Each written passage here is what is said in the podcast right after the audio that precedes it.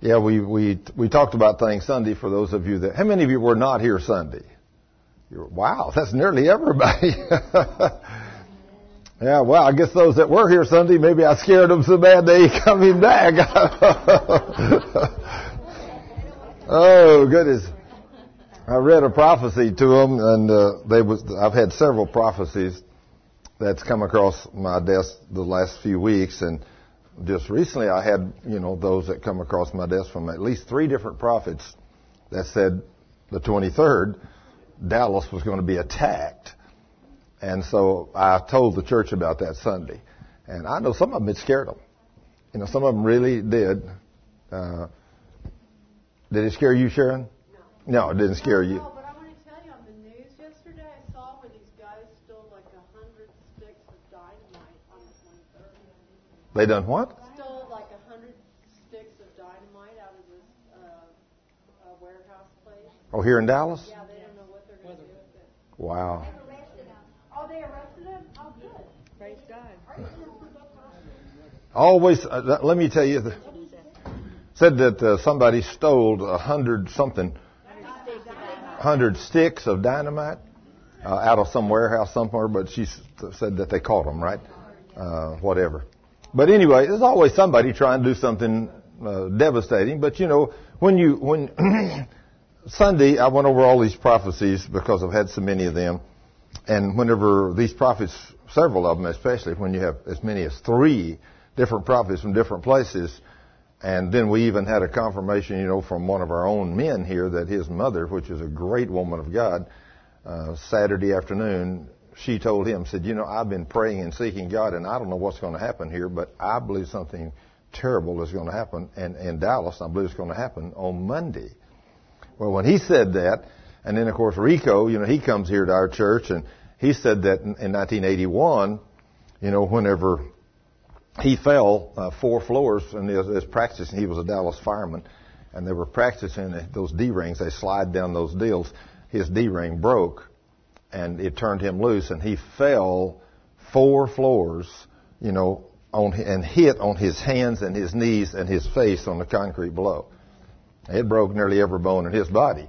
But he technically died, and while he was dead, the Lord took him to heaven. He saw the Lord, and the Lord told him about the end things that was going to happen. And he said, in 1981, he told Rico, said George W. Bush will be the final president of the United States. The final president. And he said he will serve three terms. Isn't that amazing? It's illegal to have three terms unless there is war. Yep. And uh, he told him that, and, he, and then he told him, he said, there will be six cities during this time that will be come under nuclear attack. And so the six cities that he told me was exactly the same six cities that these other three prophets said. All three of them named the same cities: New York City, Washington D.C., Atlanta, Dallas, San Francisco, and Cincinnati. And then the other one that wasn't in a, in North in the, in the U.S., but it was on this continent, was in Montreal. So there was seven cities, and and they all said that this was going to happen. Three of them said this was going to happen on the 23rd, unless the church prayed. So if the church prayed, it would extend this time. You know, of course, all through the scriptures, God has said this. You know, when He starts to destroy something.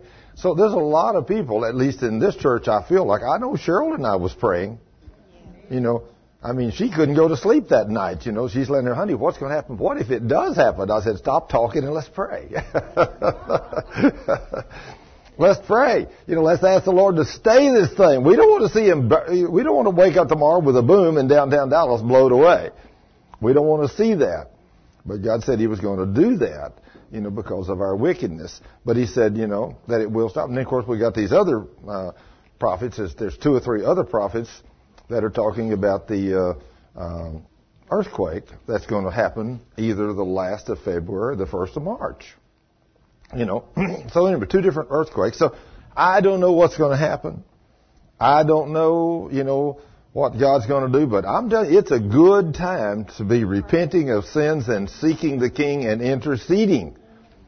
You know, because He does hear our prayers when we walk holy and obedient to His Word. And we're going to talk about these things tonight and I want to show you some of the things that uh, I've went back to the scriptures and dug out a few things today.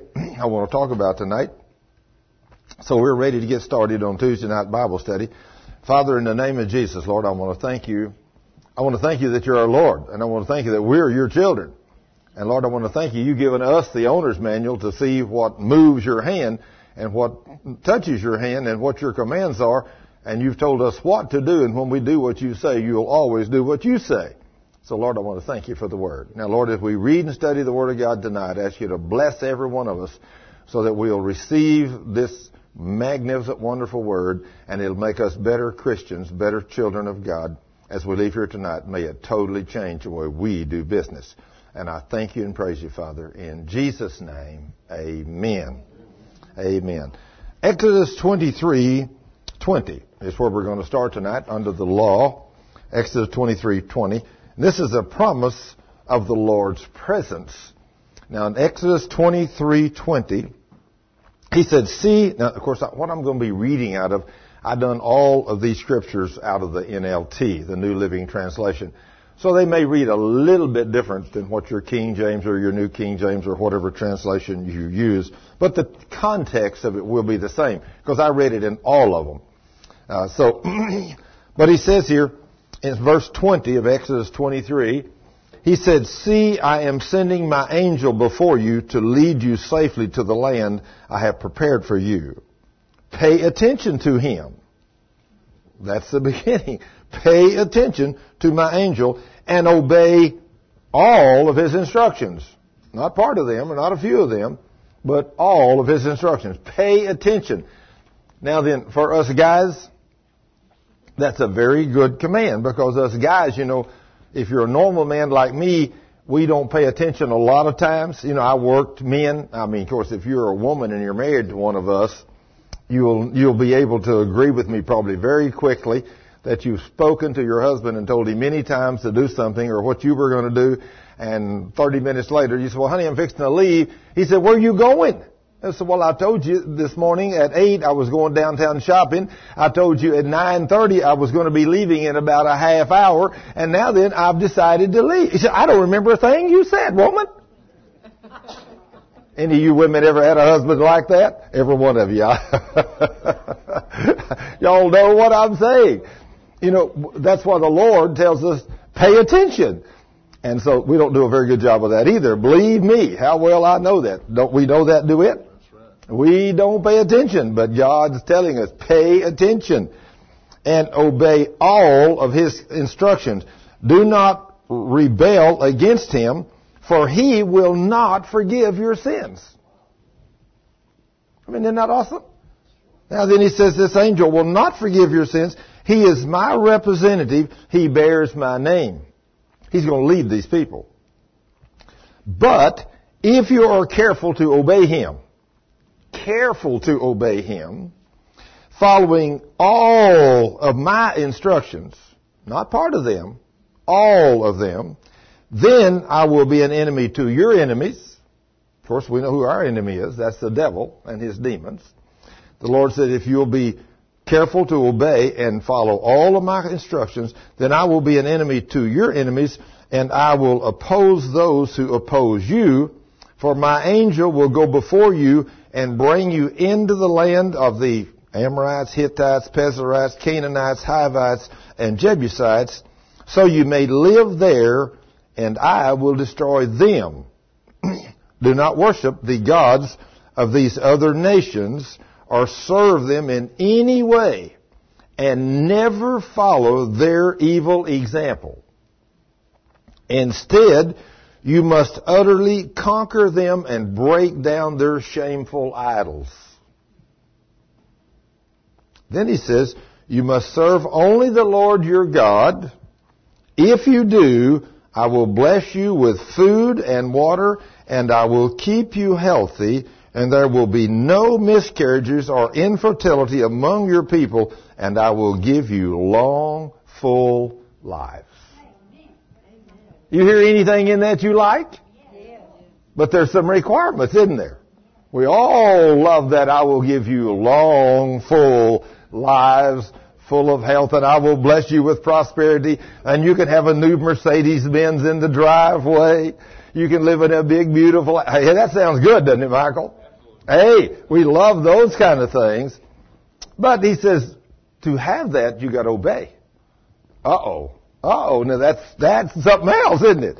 We got to obey all of the instructions of the Lord. Well, now, we don't know what those instructions are, obviously, because the average Christian today doesn't see themselves as a new creature in Christ that's sinless. You know, we keep saying, well, you know, in fact, I remember one night there was a young man sitting over here kind of where Deborah is, and that night I said something about, you know, we as Christians, uh, we're supposed to never sin. This young man said, look, sir, we may be Christians in here, but we sin all day, every day, and we're just worthless sinners saved by grace. I looked at him and said, you speak for yourself. You speak for yourself. I used to believe that lie, but no more. I'm a new creature in Christ today. I do make a few mistakes once in a while, but let me tell you, when I do one, I get rid of it. I confess that sin and get rid of it because I know the consequences of sin, and I don't like them. You know, I don't like for the devil to be turned loose on me. He hurts you, doesn't he? He hurts you big time. Now then, when the Lord says here to this group of people, they are to destroy the idols and all these people that will not serve Him, He says, instead you must utterly conquer them and break down their shameful idols. Do you know that when they first, I read a book one time by a man that has written about all the original uh, Constitution and how they set it up and everything. And did you know the original 13 states, if you applied for statehood after those states, you had to, the state had to be a state that served one God, the Lord Jesus Christ. You had to be a believer in the Lord Jesus Christ. You had freedom to worship the Lord Jesus Christ any way you wanted to. But no other gods. You had to serve the Lord Jesus Christ. And if your state didn't believe in the Lord Jesus Christ, you come in and say, we're a bunch of Muslims. They say, get out. We don't want you. We ain't taking you in statehood.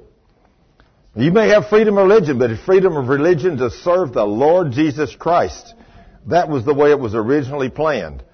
I mean, you can go to any kind of a church you want to as long as the Lord Jesus Christ is Lord over that church. You can call it Baptist, you can call it Methodist, you can call it Church of Christ, you can call it Catholic, you can call it anything you want to as long as Jesus Christ and the Word of God is used in that church. Now if you got a, a Muslim book or some other kind of book or you got the Buddhist book in there and that's what you're basing your statehood on, don't come to us. You cannot be a state in the United States. Have we sunk a long ways? A long ways. What God tell us right here in this thing to do with those kind of things? He said, destroy them. Take those, their idols and conquer them. You know, we are to be children of God. Now, I'm going to tell you, the day is coming when the church is going to become a church that everybody knows we're different. The church that's going to make it in the near future.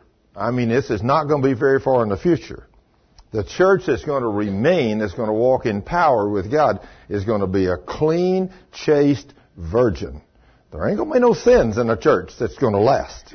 The church he's coming for, he said, is going to be spotless and without sin. I want to be a member of that church, don't you? Absolutely. Because that church, he's going to share his power with us. We're going to be able to do great and mighty things during this devastation that's coming upon this world. And it's coming. It is coming.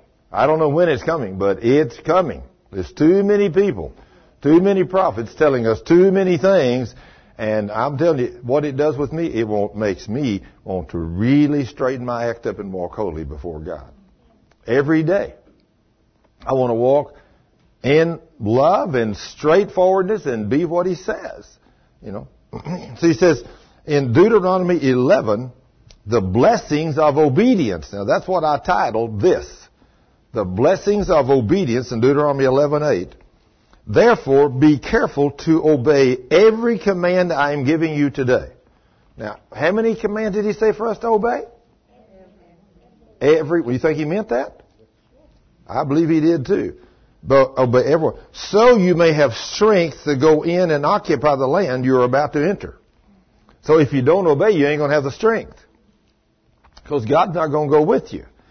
He had never changed. Deuteronomy 11:8. Now then, verse 9 says, if you obey, if you obey, you will enjoy a long life in the land the Lord swore to give to your ancestors and to you, their descendants, a land flowing with milk and honey, for the land you are about to enter and occupy is not like the land of Egypt from which you came, where you planted your seeds and dug out irrigation ditches with your foot as in a vegetable garden. There was a lot of work. I mean, I've been to Egypt. I've been to that land where they've done that. Some of you may have been there too. Let me tell you, it is not a land flowing with milk and honey. Egypt's not. It is something else. It is a land, this land they're going to is a land of hills and valleys and plenty of rain. A land that the Lord your God cares for and He watches over it day and night throughout the year. Now the land they came from, the land of Egypt, when I was over there in Egypt in 1977, I built a building over there, and I was there during the rainy season. And it rained less than three inches. And they said that's the only rainfall. During the rainy season, the only time it rains. The rest of the year, it don't rain at all. So they got less than three inches of rain in a year. You know. I got out there the other day. I got so tickled. Uh, I was in my office the other night, and and Wendy come running in, and she said, "Pastor, it's raining." She jumping up and down screaming, and I said, "Okay." So I walk outside, and this I could just feel a drop here and a drop there. She's out there dancing, jumping up and down, saying, "Praise you, Lord, for the rain." And I thought, you know, Lord, if praising has got anything to do with it, it ought to start pouring down here in just a minute. And guess what happened? It started pouring down. Wendy's jumping up and down and praising the, God, the Lord we serve for three or four little drops. And all of a sudden it starts coming down like crazy. Man, I run in under the cover. I said, praise God. You know, that little gal, she's praising the King. I said, man, I guess, Lord, I better jump jumping up and down and praising you with her. And so we did, and it rained an inch and a half at our place. I mean, that was a pretty good rain. We got a nice rain. I talked to some other people, said they didn't even get a quarter of an inch you know, during the rain the other day. But the Lord says here in verse 13, if you carefully obey all the commands I'm giving you today, if you carefully obey all the commands I'm giving you today in verse 13, and if you love the Lord your God with all your heart and soul. Now you can obey, but what if you don't love Him? It ain't gonna happen, is it? You gotta love Him. With all your heart and soul, and if you worship Him. You mean I got to bow down and worship Him? Yeah, if you want something from Him. You got to worship Him. I mean, I see people that will not worship God. I mean, I see people in church that are sitting there, you know, everybody else is singing. They're sitting there like this, you know, no smile, not open their mouth, maybe talking a little. Lord, you know, oh my goodness, I can sing a little. They know worship and praise in that. We need to get excited about serving God. Need to praise Him and worship Him. Need to drive down the road. You know, I, I still remember one night when Wendell was with me. I, he was talking to somebody on the telephone, and we was over in Grapevine, and a song just came up on me. You know, I mean, I started singing, and I was just, I had both hands up, and I got my knees on the wheel, you know, and I got both hands up. We're driving down the road, and I'm praising God, and I'm singing. I get louder and louder. Man, he just hangs the phone up, and he gets right in there with me, and he starts singing with me. We finished that song. When we get through it, he said, "My goodness, I wish we'd had a recorder." He said, "We could sell that song." but we were under the influence of the anointing of God. We were worshiping the King. You know, and that's what we need to do. We need to just, you know, get excited about Jesus. You know, worship Him and praise Him and thank Him. You know, He is worthy of our praise. Now, if you carefully obey all the commands I'm giving you today, and if you love the Lord your God with all your heart and soul, and if you worship Him, then he will send the rain in their proper season. So obviously we have not been doing that.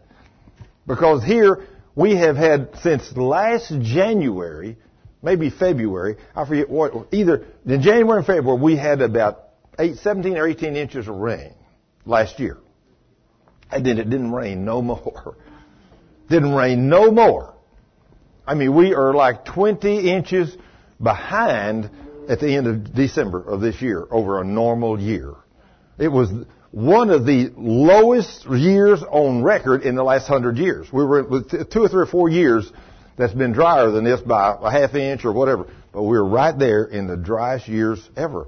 Now we prayed for rain quite a bit in this church. We prayed on Sundays. I used to, I prayed, well I know some of the other men here have fasted and prayed. We've done all kinds of things, but obviously we didn't do what was required to touch the hand of the king. Because if we had of, he would have sent the rain. But he gives us instructions right there, what we have to do. But he's talking about not just one or two of us. He's talking about the church. All of us are supposed to worship him and praise him and thank him. And I, I just know the other night, since Wendy run out there and was just jumping up and down and praising the Lord. Thank you, Lord. Thank you for the rain. I'm just jumping up and down. You know, man, we got a good rain. Of course, we went back inside. We worshiped. We praised. We thanked the Lord. And it rained. When Cheryl and I went across finally uh, to the house, you know, walking across in the rain, we're praising the King because we're getting wet. You know, thank you, Jesus, for the rain. And for then during the night, every time I'd wake up and it's raining, I'd say, Lord, thank you, thank you, thank you for that beautiful rain. Let it keep falling. Well, we did get an inch and a half, you know, but I'd a whole lot, I'd liked it a whole lot better if we'd have got three or four inches because that's what we really need.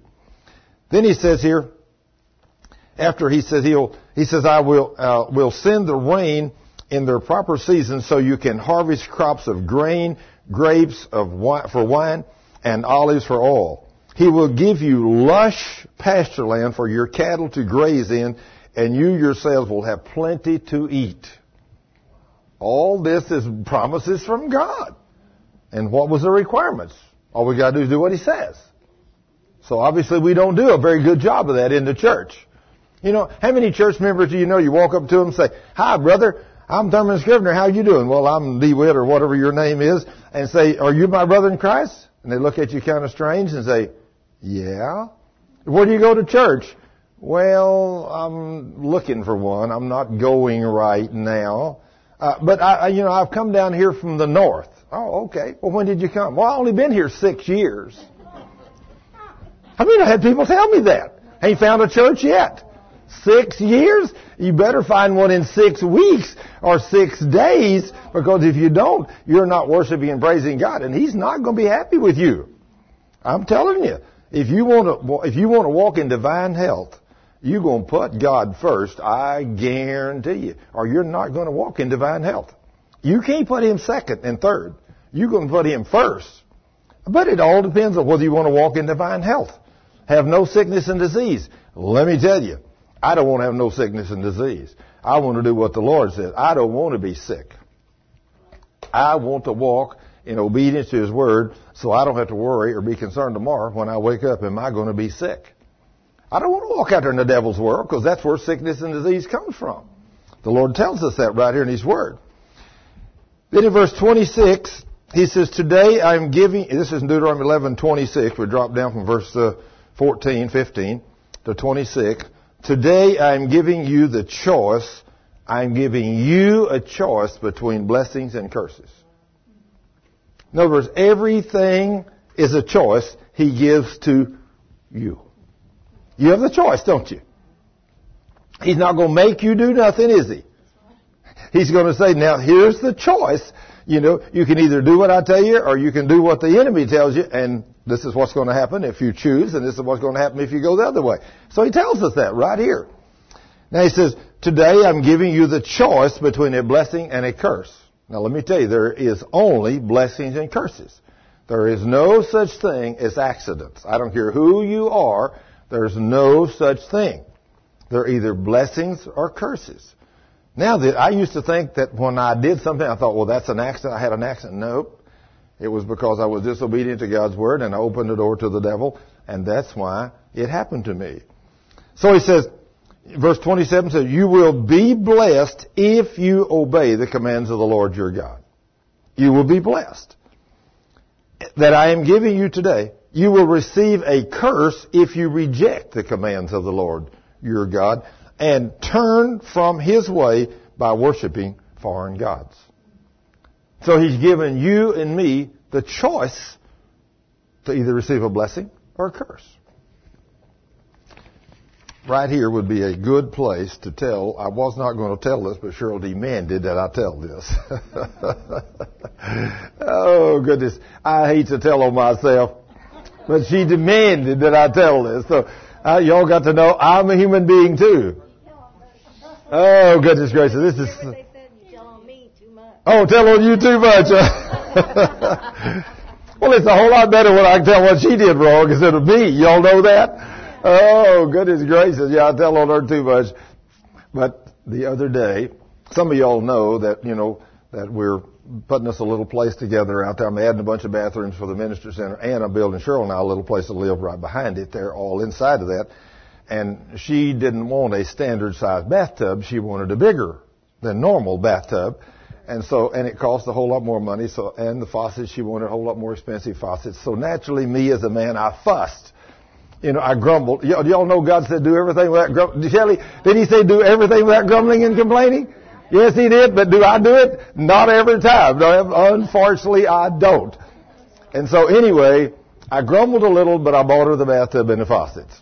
And then on the way home, I realized this thing is 40 inches wide instead of 30 inches wide like a standard tub. Now I got all the walls of the house up. All the doors are in. Hey, I, on the way home I thought, oh my goodness, I can't, I bought this bathtub, paid for it, and I can't get, and I've ordered it special, and I can't even get it in the house. What am I going to do now? I thought, man, have I got a problem. Then I thought, oh, nope, nope. I said, okay, okay. Okay, I got them big double bay windows in the front. I can take those windows back out and we can get it in. So I just make sure I don't put no more walls in there so we can get through and put it where it goes. I said, okay, we can do that. But I fussed a little about that, you know, about having to take that out. So everything's going along pretty good. And we get the bathtub this last week. I call them. They said it'll be here right after the first of the year. So we've been real busy with a bunch of stuff. And then, of course, after I heard these prophecies about Dallas might not be here Monday, you know, last Thursday, I called them and asked, since this place is downtown Dallas, I called them and asked my bathtub's there because I've already paid for this thing. And I don't want it to get, you know, so anyway. I mean, you know, I told them just a man, you know. And so I call them, they say, yes, it's there. So I run down there in my pickup and I load it up and I get it and I bring it home and I get out there. And Dave Rosenfeld, he comes out there, he's going to help me. And of course he said, we can get, uh, Phil, he can come help us too. And I said, well, we got to take these windows out. And then I said, you know, isn't it amazing? My wife had to have this great big bathtub for all, if she had only wanted a standard one like everybody else, we could have carried it through the door. I wouldn't have to tear all these windows out again. Now I'm just kind of coarse joking, see. Uh, Keith, we, we, we just don't learn very good, you know what, us guys. So I'm coarse joking about this a little bit. And then when Phil gets out there, I said, okay, y'all get a hold, let's put it in there.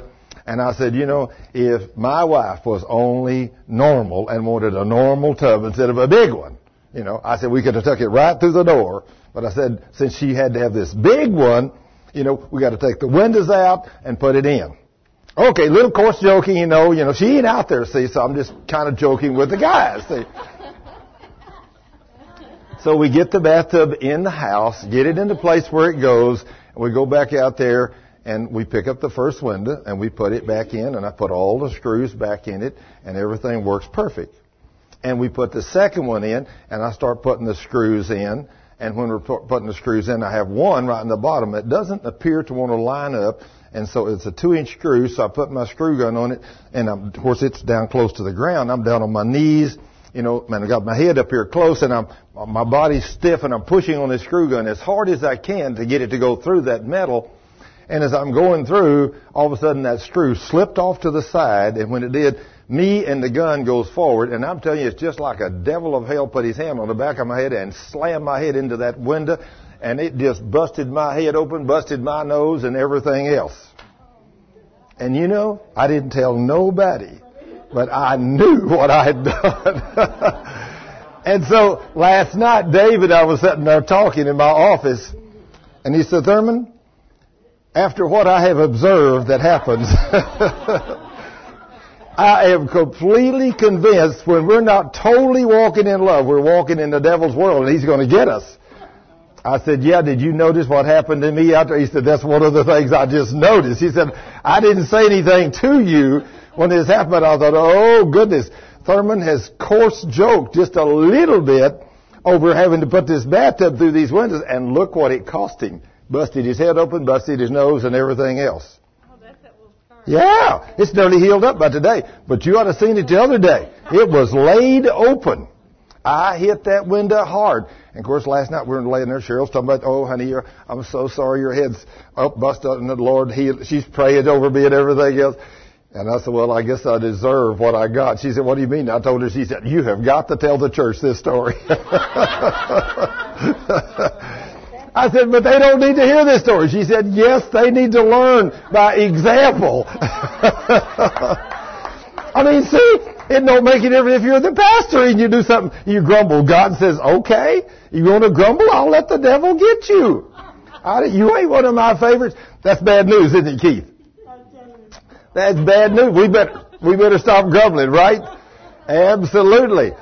So see, I mean, how many experiences have we had with people in here over the, over the past year or two that have either grumbled or done something and we've seen God put something on them. We've allowed a cur- we've seen them with a curse and some of them have repented and get instantly healed.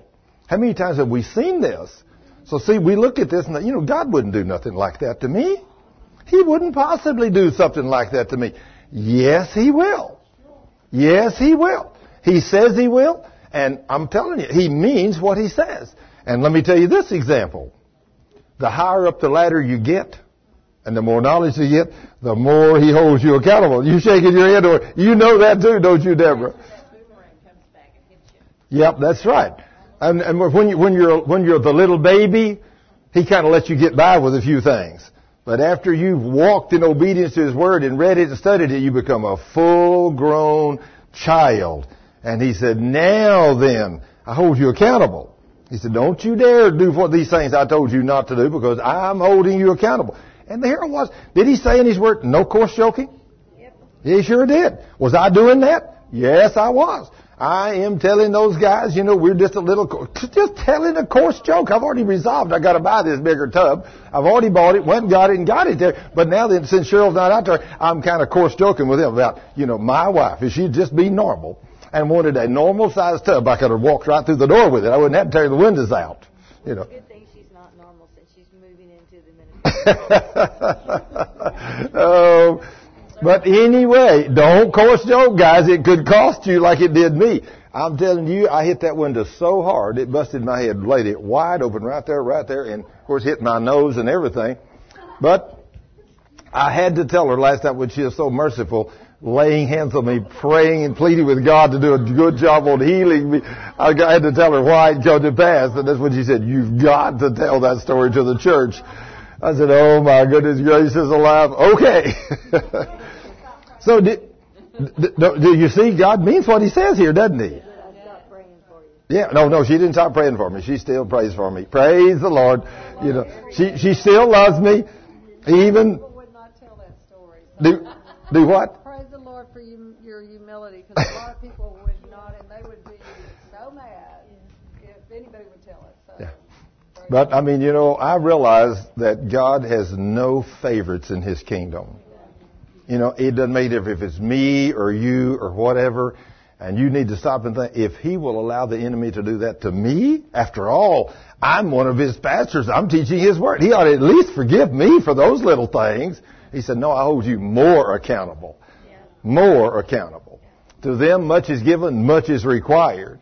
He said, now let some of my babies get wild with those kind of things, but not you. He said, I expect more of you. So when you learn that, wow, you got to realize, hey, it makes you realize he's not playing games with me. That's just like that. Uh, in, in fact, uh, John Paul Jackson was the guy's name, and some of you know him.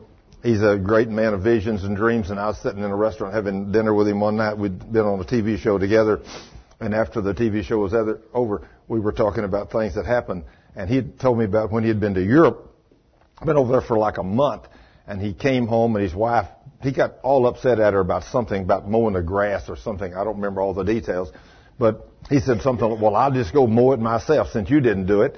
And he goes outside, grabs the mower, and don't make a round till he picks up a piece of steel the, and it slams it through his leg and rips it open. And have to take him to the hospital and put nine stitches in his leg. On the way home, he said, Lord, I can't believe I've been in Europe for a month serving you, doing all these things, and I come home and the first thing happens is I get injured. What, why did this happen to me? And the Lord spoke to me in clear. He said, because of what you did to your wife. He said, you opened a door to your enemy because of what you did to your wife. And you give him legal right to rip your leg open because of the way you talk to your wife. Isn't that amazing? Nine stitches in his leg. He sat right there across the dinner table and told me that story. So see, he's just like the rest of us. He's a man too. He makes mistakes. Great man of God. But then the Lord says in Deuteronomy 21, let's, let me read to you uh, something that about how to deal with your rebellious children. Let's see what God says about rebellious children. In Deuteronomy 21 verse 18, suppose a man has a stubborn, rebellious son who will not obey his father or mother. Have you ever seen kids like that? Yeah, I have seen a few like that. Well, the Lord has the answer. It's a little bit tougher than most of us want to see. Even though you discipline him, in other words, this is the first responsibility. Mom and daddy has to discipline the son. And then if he still refuses to obey you, says in such cases the father and mother must take the son before the leaders of the town. I wish we had some good leaders. They must declare this son of ours is stubborn and rebellious and he refuses to obey. He is a worthless drunkard. Then all the men of the town must stone him to death. That's pretty serious stuff, isn't it? I mean, we're not going to give him a whipping and put him back out. We're going to stone him to death because he won't obey mom and daddy. In this way, you will cleanse the evil from among you, and all Israel will hear about it and be afraid. Now then, if children thought this was going to happen to them today, oh, you think there'd be some of them straighten their act up, huh? There might have been some of us straightened our act up a little quicker if we'd have thought that was going to be the consequences, right? But see, this, this God we serve, He's got some serious stuff in here. And when we listen to what He says, we think, wow, God wouldn't do nothing like that to us. Oh, yeah, He will. Because it's written in this book. He means what He says, doesn't He? Absolutely. That's pretty tough. I'm telling you what, if I had a son, he'd have to be a pretty rebellious child before I went to the city. Wouldn't you? I mean, he'd have to, because guess what? They, they're, they're going to take him and they're going to stone him and kill him. He ain't coming back. Guarantee he'd sure have to be rebellious if he's man. You know, but what if you had a rebellious son and he was a drunkard and constantly doing all these things and you didn't take him to the city? God's going to hold you accountable. He's going to hold you accountable. Then in Deuteronomy 28, starting with verse 58, Deuteronomy 28, 58, he says, if you refuse to obey. Wow, that's what I say, Benjamin. Wow. If you refuse to obey all the terms of this law that are written in this book, and if you do not fear the glorious and awesome name of the Lord your God, then the Lord will overwhelm both you and your children and indescribable plagues. These plagues will be intense and without relief, making you miserable and unbearably sick. That's not only for you, but for your children. He said, if you don't obey, if you refuse to obey, talking about you, the adult, if you refuse to obey, to obey what God says, He says all these rules in this book, if you do not fear the glorious and awesome name of the Lord your God, then the Lord will overwhelm both you and your children with undescribable plagues. Sickness and disease will come upon you and your children if you do not obey God. That's pretty serious stuff, isn't it? It's kind of scary. These plagues will be intense and without relief. All because of their disobedience. Making you miserable and unbearably sick. You ever seen people miserably in pain and sickness? All the time. Never has changed. So there's something here that we're not doing right. Even in the church. The church is not, the church uses this old cliche. Well, I'm saved by grace and God forgives all my sins so I can do anything I want to do and I'm still okay. Let me tell you, that don't fly with God. That don't fly with the king. You make those kind of statements, I guarantee ter- dev- the devil will have legal right to you and he will bring devastating things upon you and your children. You don't want to go there. You don't want to go there. He will bring again, verse 60 says, He will bring against you all the diseases of Egypt that you feared so much, and they will claim you. The Lord will bring against you every sickness and plague there is, even those not mentioned in the book of the law, until you are destroyed. Why is all this sickness and disease coming upon these people we're talking about here? Because disobedience. Because of sin. You think the king's changed any? No, he still don't like disobedience. He still don't like sin. Though you are as numerous as the stars of the sky, few of you would be left because you would not listen to the Lord your God. In fact, I listened to that uh, deal here a while back about the guy that was talking about the uh, AIDS epidemic in Africa, and he's talking about I, I, it's it's like every it's either every other person or every third person in Africa is inflicted with AIDS. And they say that in the next like 10 years, if something don't happen, half of the population of Africa will die with AIDS. Isn't that awesome? Why? Yeah, horrible. Why? Why? Because they're so loose sexually. I mean, you know, there's no problem. Anybody has sex with anybody down there. It's a free for all, as a rule. Why do they inflict each other? You know, I mean, why do you why do you see a man that or a woman, but for sure a man that is inflicted with AIDS and moves in with a woman and don't tell her he's got AIDS? Well, you know, if she's dumb enough to move in with him, to live with him and not being married to him, she's going to get the consequences of her sin. That's just the way it is. God said He's going to bring these terrible diseases upon these people because of their disobedience. Wow. That's kind of awesome. Then he says, just as the Lord has found great pleasure in helping you to prosper and multiply you, the Lord will find pleasure in destroying you until you disappear from the land you're about to enter and occupy. Does it give the Lord great pleasure to bless us when we obey? Sure. But he says he gives him great pleasure to destroy us when we disobey. I don't understand that, but it's written in the Word. So I just have to believe it's true.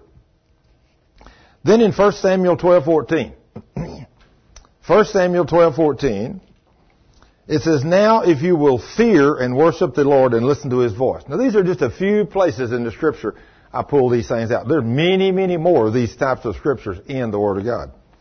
But in 1 Samuel 12:14, now if you will fear and worship the Lord and listen to His voice, and if you do not rebel against the Lord's commands, and if you and your king, if you and your king follow the Lord your God, then all will be well. But if you rebel against the Lord's commands and refuse to listen to Him, then His hand will be as heavy upon you as it was upon your ancestors we have to worship and praise the King. Has this nation done that? Not hardly. Not hardly. I mean, we are way overdue for judgment as far as I'm concerned.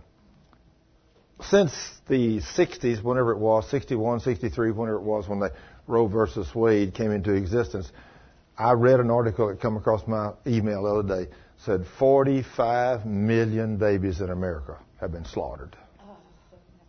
I can't even grasp that number. 45 million. How many people lives in the entire Dallas Fort Worth metroplex with all of its little suburbs? How many people? About how many? Four to five million?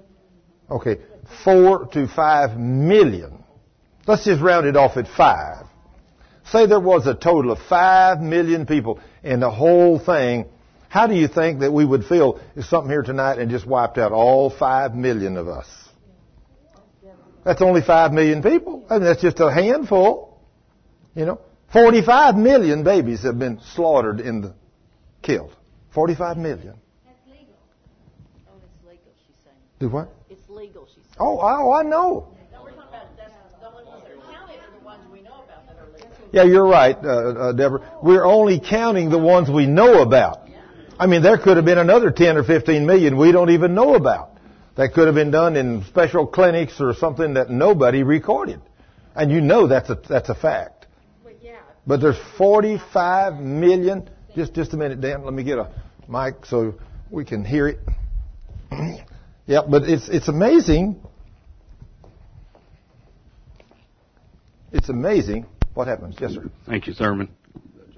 No, no, no, no. Hold, hold it up. Hold it. It'll, it'll come Can on. you hear me through this? Yeah. Okay. There's a church on the west side of Fort Worth. Blair and I are from Fort Worth, and on White's on um, oh I've forgotten Cherry Lane that has 413 white crosses in the yard of the church.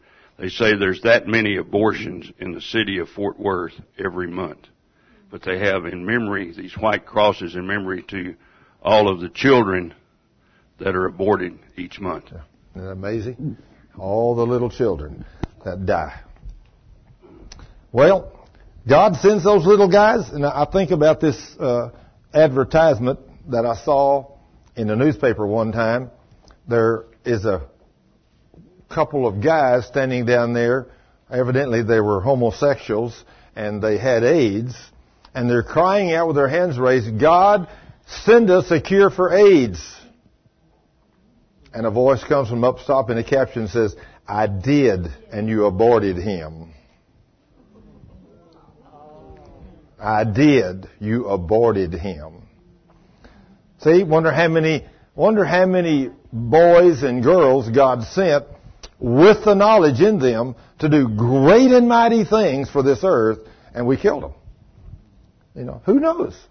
You know, who knows what God has sent? we're gonna say God said abstinence. no, but that's the thing about that is the answer.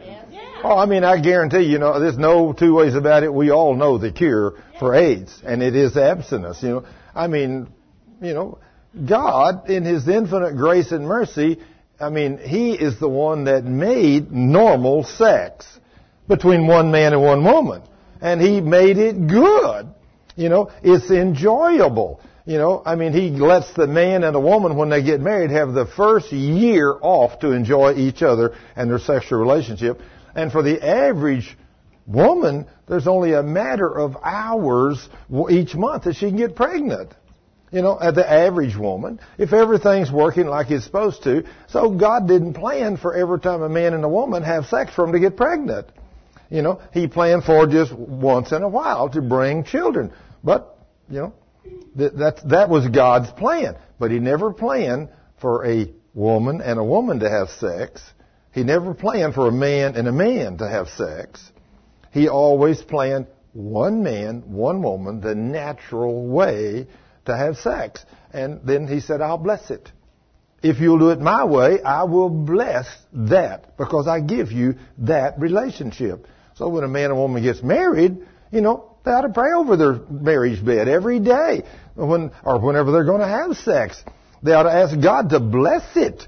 You know, you should never go to bed with your mate without asking God to bless what you do in that marriage bed. And anything you do, you ought to do it with full assurance that the king is standing there watching you. Now, if you feel comfortable with whatever you're doing in the marriage bed and he's standing there watching you, then enjoy it. But if you can't feel comfortable, then don't do it. Because he's there. Isn't that amazing? He is there. He knows everything you do. He knows everything you do, and He's with you every second of every day. So realize the king is there and he knows everything you do. So he's keeping very good records. But he blesses you when you obey and when you don't obey, it opens the door to that devil. Just like me the other day in the little tiny coarse joking, busted my head wide open. Isn't that amazing? See? I mean, that wasn't no fun either. Tom hell, it hurt. It laid my head open. And I, of course, I didn't even look up. I just kept working and, and got the windows put in and everything. In a little while, when we got through, uh, Dave went somewhere and he come back in a little while. He's got a, a rag with water and everything. What are you going to do? He said, I'm going to wash your head. He said, blood's running plumb down your eyes. And so I reached up and done like this and, oh, got a handful of blood. I said, you're right. So he washed me off and everything and showed me compassion. And then this last night when me and him sat there and talked, he said, Thurman, I am realizing that anytime we're not walking that love relationship, totally obedient to the word, we open the door to the devil. And I said, yeah, I know. I did that with the window. He said, I know. That's one of the, exer- I was there. I saw that. He said, I know. And he said, I, I realize now, although you were just joking about it, it still opened the door. And that's why you got hurt. I said, you're absolutely right. So, do you think, when God says don't grumble and complain, even don't coarse joke about grumbling and complaining, you think he meant what he said? Yeah. So you want to have any accidents? You want to walk free of all that? I do. Guess what? I guess I'm going to have to put a layer of duct tape around here. Or I can't say nothing. If I, if I can't say nothing, then I got to watch my thoughts. Because guess who can read your thoughts? The king can. The Lord can even read your thoughts. Now then he says, in verse 16 of 1 Samuel 12, he says, Now stand here and see the great thing the Lord is about to do. You know that it does not rain at this time of the year during the wheat harvest. I will ask the Lord to send thunder and rain today. Then you will realize how wicked you have been in asking the Lord for a king. So Samuel called to the Lord, and the Lord sent thunder and rain. And all the people were terrified of the Lord and of Samuel. Pray to the Lord your God for us, or we will die, they cried out to Samuel. For now we have added to our sins by asking for a king. Don't be afraid, Samuel reassured them. You have certainly done wrong, but make sure now that you worship the Lord with all your heart and that you don't turn your back on Him anymore. Don't go back to worshiping these worthless idols that cannot help or rescue you they really are useless. The Lord will not abandon His people.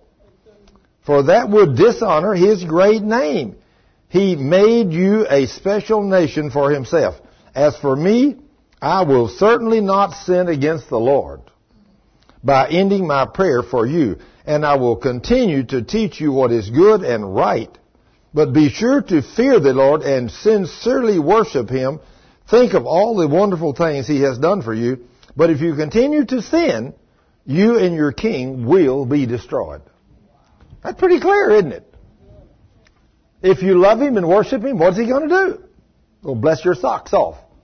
Gina, me and you like to have our socks blessed off, don't we, girl? we love it. But he says if you continue to sin, you will be destroyed. That's a guarantee too. Then in Job 36, and it will be in the New Testament, in Job 36, verse 5, it says, God is mighty. Boy, is that a true statement. Yet he does not despise anyone. He is mighty in both power and understanding. He does not let the wicked live, but he gives justice to the afflicted. He does not let the wicked live. Job what? 36. He does, yeah, this is Job 36, starting with verse 5.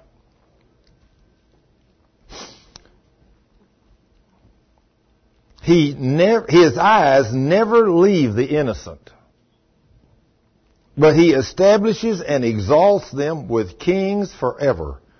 If trouble come upon them and they are enslaved and afflicted, he takes the trouble he takes the trouble to show them the reason If troubles come upon them and they are enslaved and afflicted, he takes the trouble to show them the reason.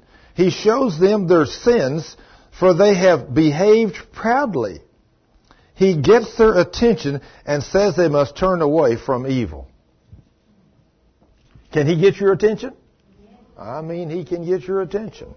He got mine the other day. I'm telling you, I have never, I, I wouldn't have believed I could hit a window frame that hard from two inches away from it. I would never have believed that I could have hit that hard enough to bust in my head wide open with just a screw gun turned. But I'm telling you, I believe with all my heart there was a demon right behind me that when that screw gun slipped, he just shoved my head into that window. I mean, it literally laid it open. I mean, it gashed it plumb. I mean, it really laid it open. No coarse joking about your sweetheart, huh? she loves that story. Next time I even start to say something, I can just see her now saying, she will not say anything, will she? Just shake her finger at me. Remember, I'm his little daughter. You better treat me nice. Woo! Yes, Lord. I got it, Lord. I'm listening. I didn't like that busted open head the other day. Verse 11. If they listen and obey, if they listen and obey the Lord, then they will be blessed with prosperity. Now, I like that. I like to be blessed with prosperity. You didn't read all that stuff in between there. all that stuff in between. if they if they listen and obey, there's always a requirement, isn't there? Always a requirement. the biggest word in the Bible, if. If. If you listen and obey God, then you will be blessed with prosperity throughout your life. Not just for a little short period of time. All their years will be pleasant. Ooh, I like that, don't you? All of your years will be pleasant. But if you refuse to listen to him, they will perish in battle and die from lack of understanding. For the godless are full of resentment. Even when he punishes them, they refuse to cry out to him for help. They die young after wasting their lives in immoral living. But by means of their suffering, he rescues those who suffer, for he gets their attention through adversity. I mean, if you never had any problems, can you imagine, can you imagine how worthless you would be if whenever you were born, you were born into a family that had millions and nobody ever reprimanded you. I mean, every time you needed $50 or $500 or you needed, I mean, you had the finest 10 speed bicycle when you were young with golden seats on it. And as soon as you got 16, you had a brand new, I mean, a Rolls Royce. Not a Lexus, a Rolls Royce sitting in the driveway. And if you wrecked it, no problem, Daddy give you another one.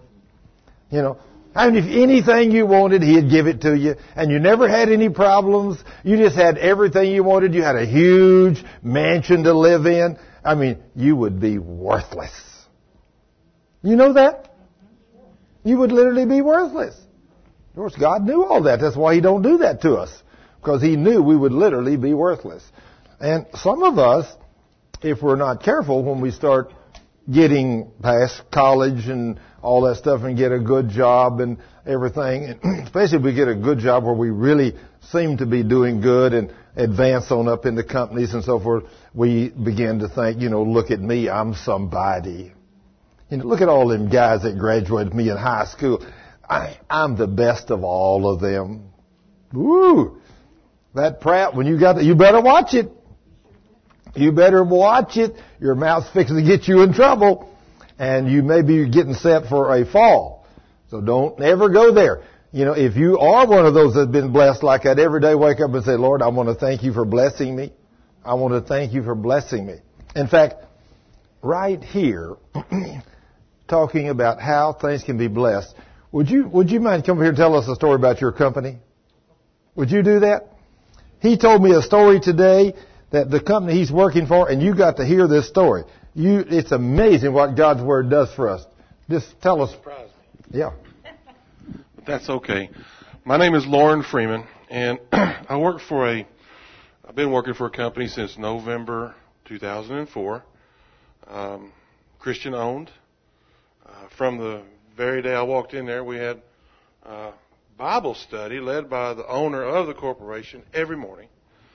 It is uh, invitation and a very nice place to work. But as you know, in business, sometimes a little bit of the bad gets mixed in with some of the good. And honestly, it's bothered me. Um, sometimes more than others, uh, to the point of even wanting to quit and seeking other employment. I, I love the people there, and I've been able to fellowship with them. I've seen, uh, I believe, three people in the office accept the Lord as Savior. That doesn't happen on a corporate level, but still, there was those um, biblically objectionable things that we did on a daily basis. And it really wasn't intentional, but sin by omission is still sin. So, this past week, last week, first of the week, the owner comes into the big meeting. We have a hoorah every morning after the Bible study. And hands everybody new wording in the the uh, script that we use.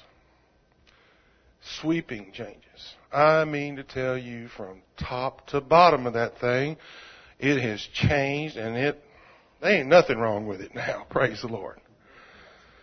And he stated to everybody there that he came under strong conviction.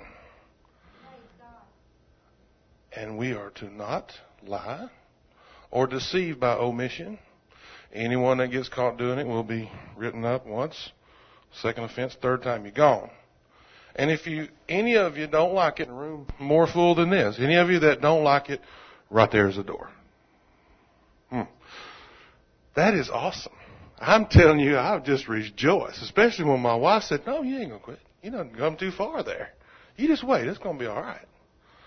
All right, honey.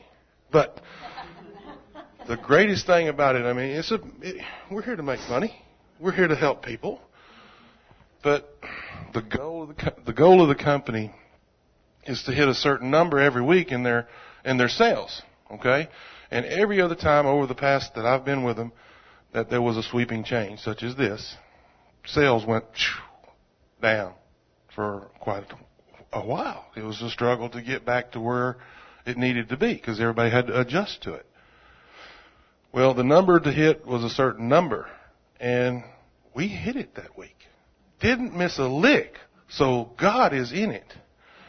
But I want to tell you, I found out today or yesterday that from my manager, and we were talking about different things.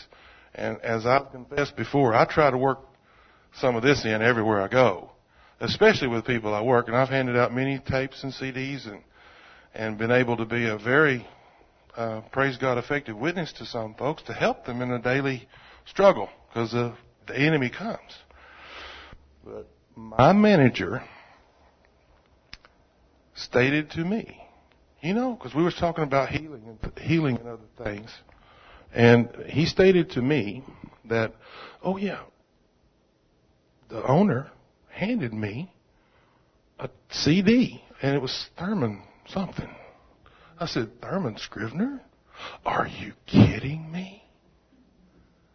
So, these tapes and teachings that are given freely bless immensely.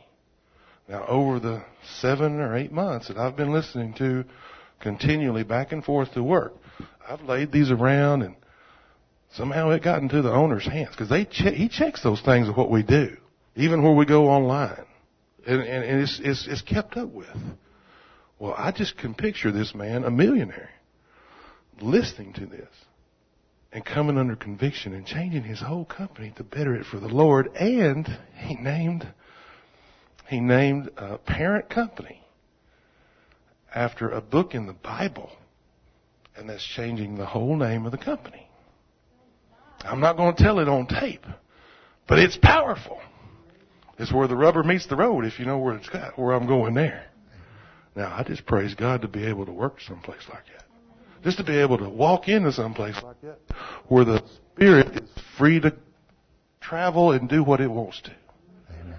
That is just awesome. And I'm another thing from the teachings of Pastor Scrivner. Praise God. Thank you, Lord. Praise the Lord.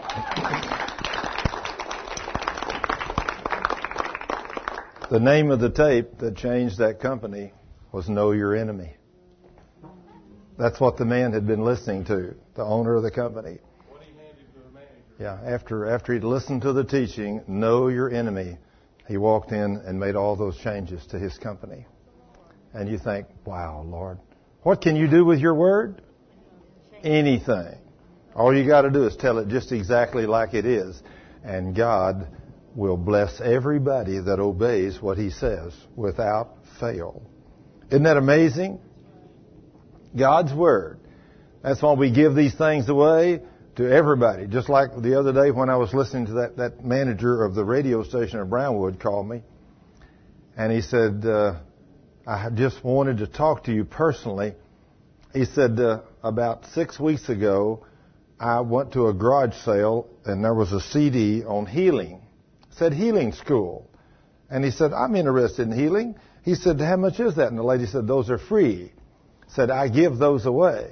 And so I picked up one of them and said, I went home and listened to it and said, it so changed my life as a Christian. He said, I called your ministry and ordered some more, and you sent me a box of CDs and DVDs. And he said, every night for the last six weeks, when I come home at night at 9 o'clock, my wife and I turn the TV on and put in one of your DVDs, and from 9 till 12, we both sit there. And he said, we've done that seven nights a week for the last six weeks. He said, I am a graduate of a four-year Bible college, and he said, I've learned more about the Word of God in the last six weeks and have all the rest of my life put together. He said, you have changed my life forever. I think, wow. What does God do with His Word? I mean, I love teaching His Word. I love to see Him do His miracles and all the things He does. I love it. But see, He's the one made this. All I'm telling you tonight is what the King said. All we're doing is reading Scripture. You know, and this is what God tells us to do. Now, does He hold me accountable just like He does you? Yes, He does. He has no favorites. He watches over every one of us. Now then, if you're a little babe in Christ, He may let you get by with something He won't let me get by with. But, you know, when somebody, the ladies over here said, well then, maybe I shouldn't go up like that. I told her, no, you don't want to go there. Because if you don't grow, he certainly don't like that. Now he'll be a little bit patient with you for a little while, and if he sees you're going to say, well, I ain't going there because he say, okay, then bam. And he'll let the hammer fall upon you. Then let's go to Acts chapter 5 verse 29. Acts 5:29. We get over to the New Testament now. Acts 5:29, but Peter and the apostles replied, "We must obey God rather than human authority." Now, we has this changed? This is in the New Testament now. This is the church. We must obey God rather than man or human authority. The God of our ancestors raised Jesus from the dead after you killed him by crucifying him. Then God put him in the place of honor at his right hand as Prince and Savior. He did this to give the people of Israel an opportunity to turn from their sins and turn to God so their sins would be forgiven. Boy, what a blessing. Aren't we grateful to the Lord? We are witnesses of these things, and so is the Holy Spirit, who is given by God to those who obey Him. Isn't that amazing about what we can get from God if we obey? Isn't it amazing what we get from God if we don't obey? Now, I don't want those things that you get when you don't. Do you, Michael? I don't like that I don't like that switch on my backside. Do you? Absolutely not. It is absolutely incredible that all of these sicknesses and diseases that come upon us due to our sin. I mean, some of the things Cheryl and I have noticed in this last year and a half that we've been married, as we've ministered to people together, whatever you're using to sin, that's where the devil attacks. You know, like you talking evil about somebody? You go out and just talk evil about somebody and wake up in the morning with your throat kinked. And you know, somebody, most people will never realize that, oh, I'm talking evil about Thurman or about so and so or, or whoever. Or, or anybody. You're talking evil about some, and in the morning or tomorrow afternoon, all of a sudden you begin to come down with laryngitis. I don't know what's wrong with me, but I just can't talk. Well, let me go to the doctor and get some medication. And two or, two or three weeks later, yeah, after a few dollars worth of medication and a hundred or two hundred dollar doctor visit, you get better. You didn't have to have that. You could have watched your mouth and not had it. But we've come to realize that what you use to sin is where the devil attacks. So if you're using your mouth, and some of the things we've noticed, eyes, cancers in eyes, always the man is in pornography. If he's got cancer in his eye, it's because of sin. Sometimes they have a roaming eye, and they just look at women where they're not supposed to look at them, and it will bring bad, devastating things to their eyes.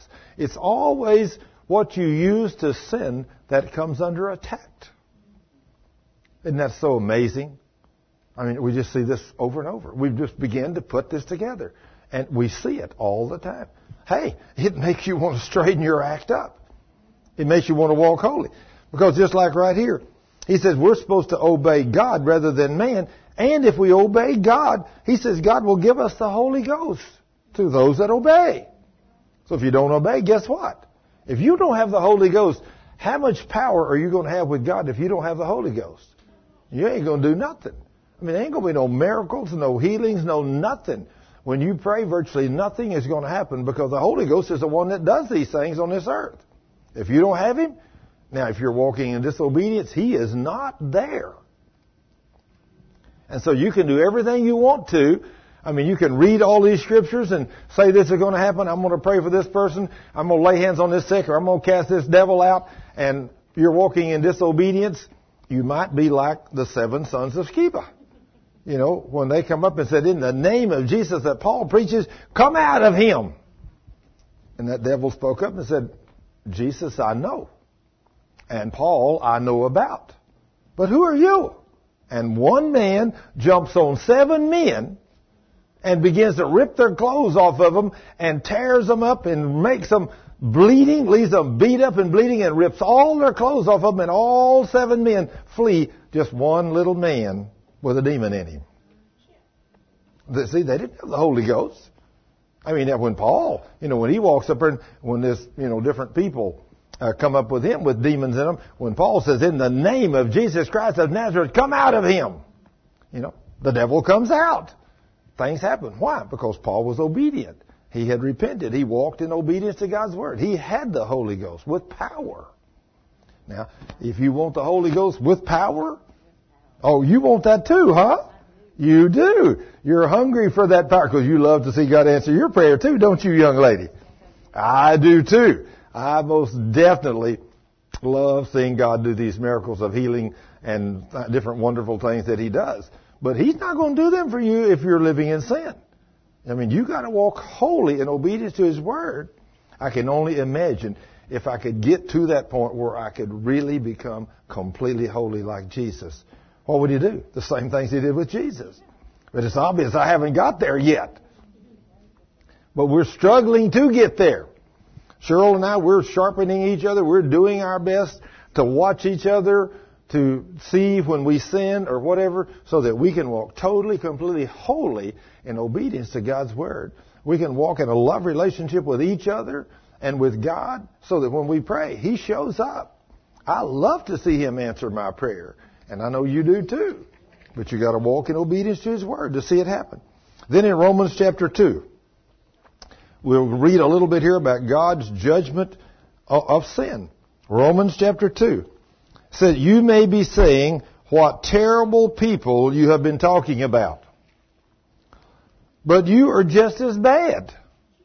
Now that's scary, it? So we're talking about uh, one of these guys that's doing something bad, we're, talking about the Lord says through the through the Paul in the book of Romans, but you are just as bad as you have no excuse.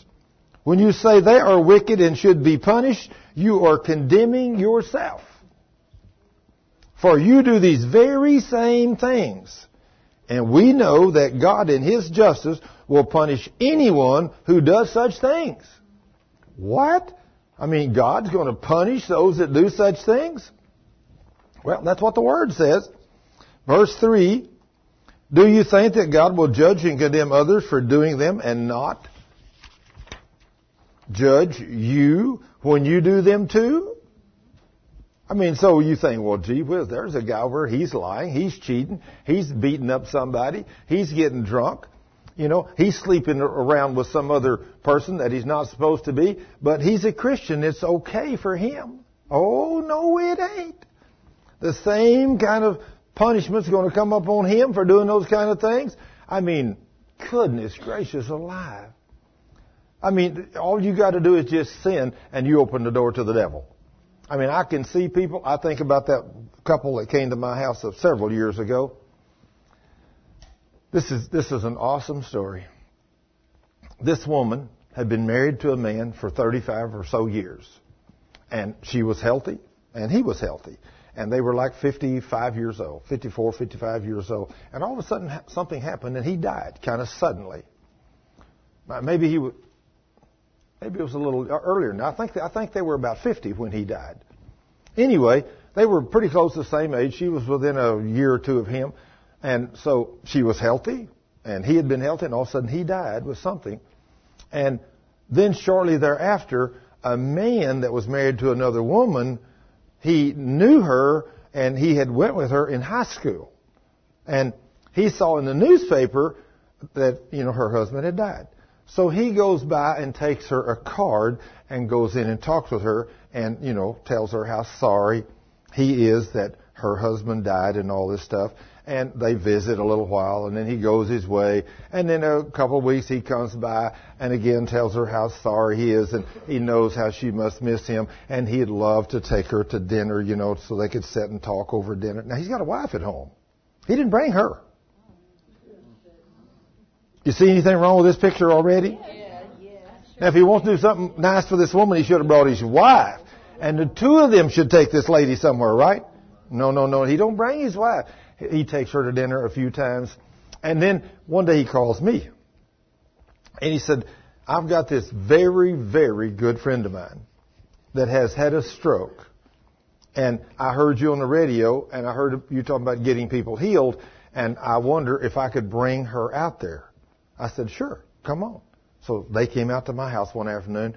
I saw him when they pulled up front. He went around, opened the door, helped her get out, brought her in. When he brought her into the into the kitchen in my house, he had his arm around her. He's helping her get set down and everything. And so I thought it was his wife. I didn't know. But then I remembered he said she was a good friend of his. And I thought, boy, it must be a really good friend because he's really friendly with her. He's really handling her gentle and lovingly and everything. And so we get to talking. And I say, are you two married after a little while? And they said, Oh, no. And I said, Are you married, sir? He said, Well, yeah. I said, Well, where's your wife? He said, Well, she's at home. I said, Does she know you're here with her? And he said, Well, no. I just went by and got her and brought her out here. I said, Are you married? She said, I was, but my husband died about a year ago. And I said, was you healthy when your husband died? Oh yeah. Had never had any physical problems. Only about 50 years old now. And I said, and this stroke came upon you just for no reason. She said, well, I don't understand it. Why it happened. I said, are, are you two been seeing each other? I mean, what is y'all's relationship? He said, Well, she was my old high school sweetheart.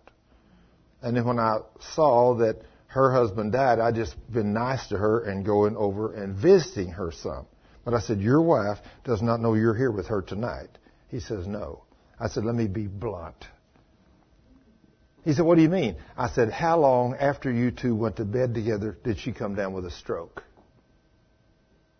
She says, looked at me and said, about one month. I said, about one month. You were totally healthy. You went to bed with this guy, although your husband died. Now you're committing adultery. You're not married to him. He's married, and you know it. And you go to bed with him, and 30 days later, or about that, you are down with a stroke. She said, yes, that's the way it happened. God don't play games, does he? Both of them are Christians, or said they was. And he said, well, you know, I would like to marry her. I said, sir, you can't marry her. You have a wife. And, and he said, well, I said, no, no, no, no, don't go there. You can't think about divorcing her to marry her. You can't go there. He said, well, what if my wife were to die? Would I then be legal to marry her? I said, sir, I'm going to tell you what, and I'm going to guarantee you this. Your wife is going to outlive you. With that kind of an attitude, I will guarantee your woman will outlive you. You will never be married to this woman because you are lusting for her. And I said, you ought to be at home with your wife. I said, what you two need to do is repent you need to both get on your face before God and ask Him to forgive you. And I said, you need to never show up at her house again. Never, under no conditions, unless you take your wife with you.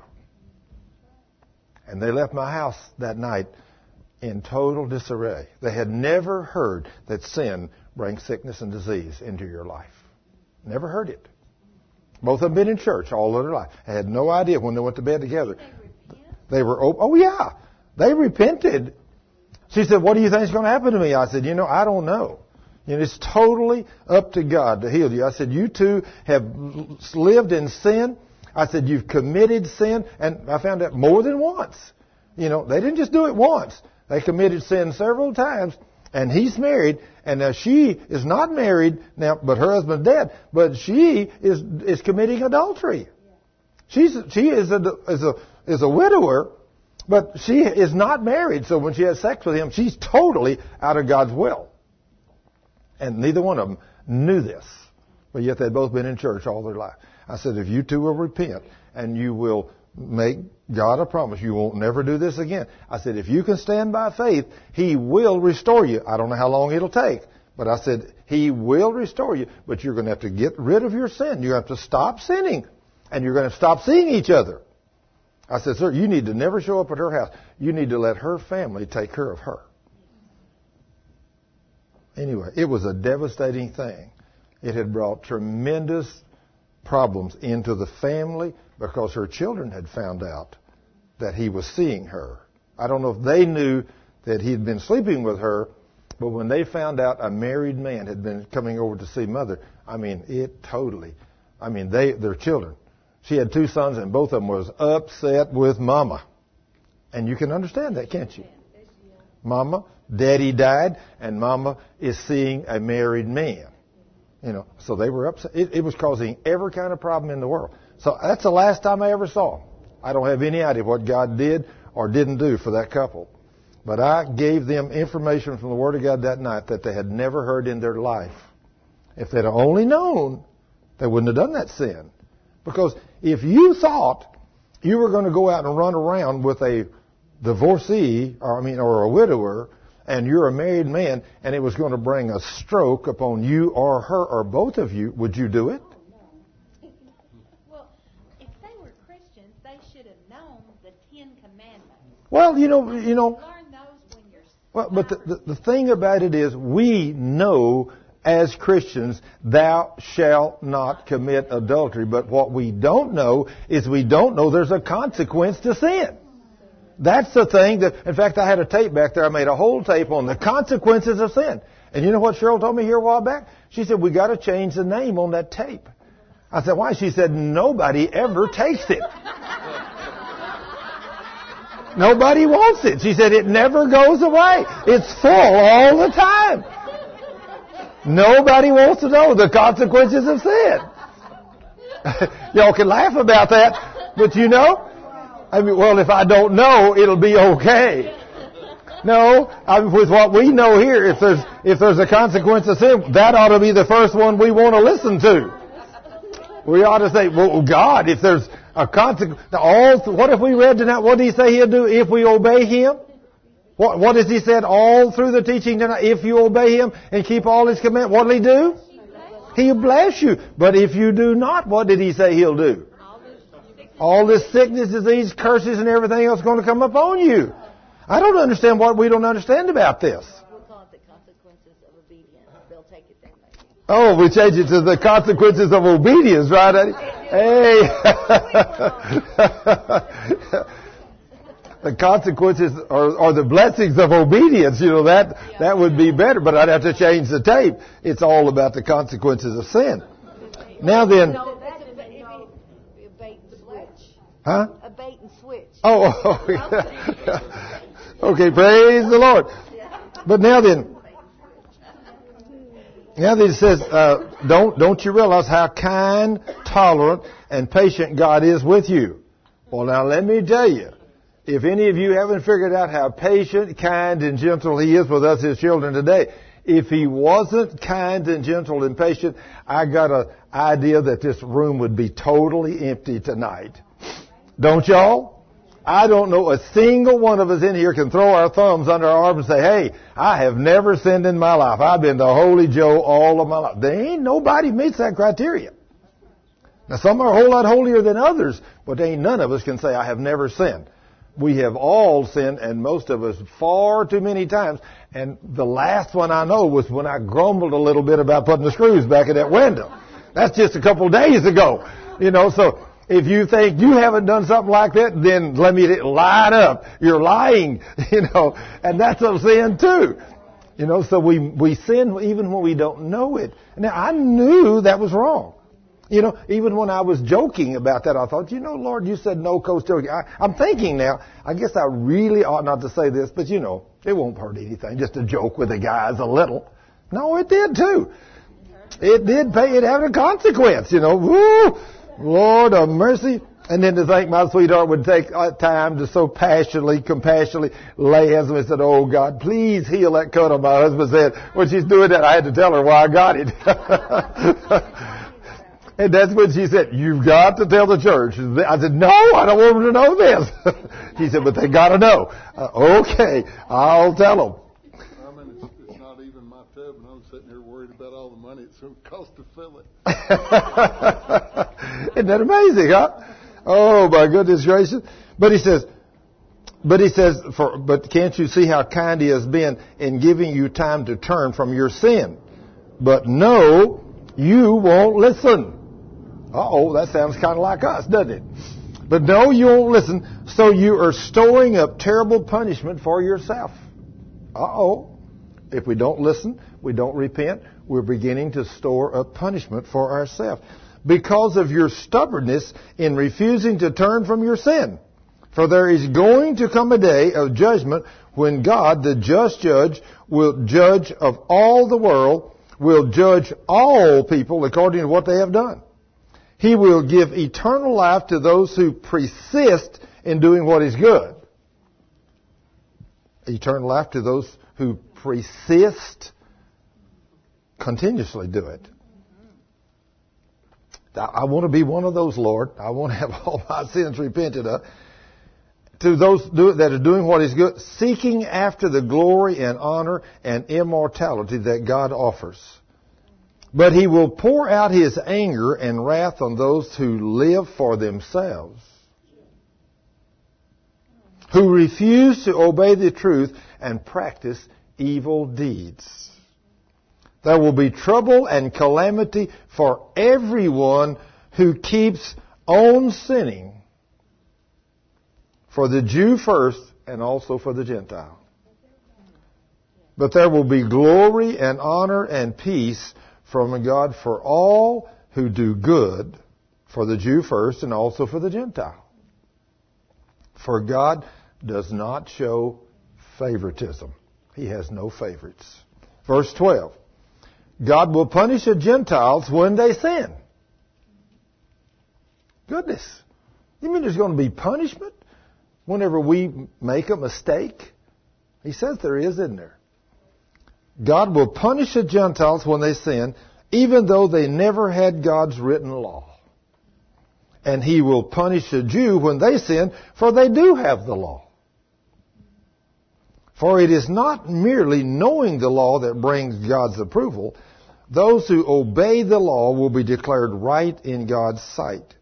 Even when Gentiles who do not have God's written law instinctively follow what the law says, they show that in their hearts they know right from wrong. They demonstrate that God's law is written within them. For their own consciousness, their or con- conscious, either accuse them or tell them they are doing what is right. Now, how many of us have started to do something right or wrong, and immediately something within you told you you're either fixing to do it right or wrong? Has everybody had those?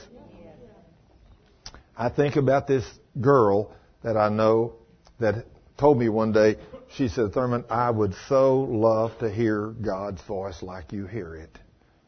I want the Lord to speak to me. I said, well, if you just be patient and serve Him, He will. So then she starts going with a young man. And they're both Christians. They both love God, you know, and they're dating. And of course, the longer they date, the friendlier they get with each other. And then one day they're sitting out somewhere just kind of courting. You know, they're both Christians. They're not doing anything bad. They're not handling each other where they shouldn't be.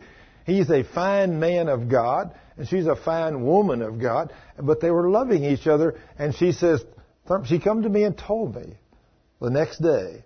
She said, I was sitting there in, in my mind. Now she had, this woman had been married before, and she was a divorcee after many years. Her husband left her.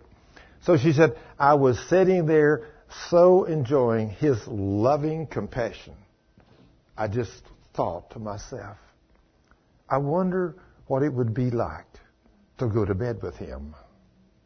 And she said, when I thought that, all of a sudden, God spoke to me and called my name, and I'll just use a fictitious name. Susie, stop it. You are sinning. How would you like to hear God's voice like that? Stop it. You are sinning. Somebody said, well, she wasn't doing anything wrong. She was just thinking it. Did God say when you lust in your heart for another person, you're guilty of the sin? That's what he said. Ooh, she said as soon as he said that, I backed off from him and I said, uh, let's just sit and talk for a little while. But she told me the next day what happened. She said, I told you I wanted to hear God's voice, but she said, that's not the way I wanted to hear it. I didn't want to hear him tell me I'm sinning. I wanted to hear him say, well done, faithful servant. But he didn't. Is he awesome? Yes, he's awesome. It's amazing. The day will surely come when God, by Jesus Christ, will judge everyone's secret life. Do you think God knows everything you do every day? Everything you do. So, we need to make sure we're walking in obedience to the Word. Then Ephesians chapter 6. Let's go to Ephesians 6, chapter 1, uh, chapter 6, verse 1. This is about children and parents. And this is a requirement that God holds men and women accountable for. And if they don't do these things, it turns the devil loose on you. In Ephesians 6, chapter 6, verse 1 says, Children, Obey your parents because you belong to the Lord. Now, children are supposed to obey, for this is the right thing to do. Now, in the Old Testament, under the law, did he tell the children to obey their parents there too? Now, if they didn't obey their parents under the law, they were to take them to the city elders, and what were the city elders going to do to them? Kill them. They were going to kill them. You know, God hadn't changed his mind about children obey, has he? Not at all. He says, Children, obey your parents because you belong to the Lord, for this is the right thing to do. Honor your father and mother. Now, this is the first of the Ten Commandments that ends with a promise. And this is the promise, he says. If you honor your father and your mother, you will live a long life full of blessing. Do you like that? I do. Now then, what if you don't honor mom and dad. What if you walk up to dad and dad's out there, somebody say, Hey, you old fool, how you doing today? You think that'd be honoring your dad, sir? Not hardly would it. But people talk to their fathers like that on the earth. I have heard them. Ah, the old man. Let's go down and talk to the old man. See what he's got to say. You hear that real regular, don't you? They call dad the old man. Hey, that's not honoring your dad. Now, God says there's a consequence to not honoring and obeying your parents. He's talking about mother and father. Children, you must obey your parents. Now, do you ever get too old to not obey mom and dad or to honor them? Never. Never. You have to honor them as long as they live and even after they die. You still have, must honor them or you're going to open this door to this demonic world. He says, if you if you honor your mother and your father, you will live a long life full of blessing. Well, now what if you don't honor them? You're going to live a shorter life and it ain't going to be full of blessing. Do you see people? I have observed several times. In fact, I was talking to a man the other day and he said, well, my brother died at 40. And, but this guy was uh, like 65. He's my age. And I said, well, wonder why you live so long and your brother only lived 40. He said, well, you know, I guess I really never thought about that. I said, what killed him? He said, well, he just died with a heart attack suddenly. Just had a heart attack. I said, let me ask you this question. Did, is there any other brothers in the family? He said, yeah, I got one other one. He said, he's about two years younger than me. I said, he's still alive? Oh, yeah.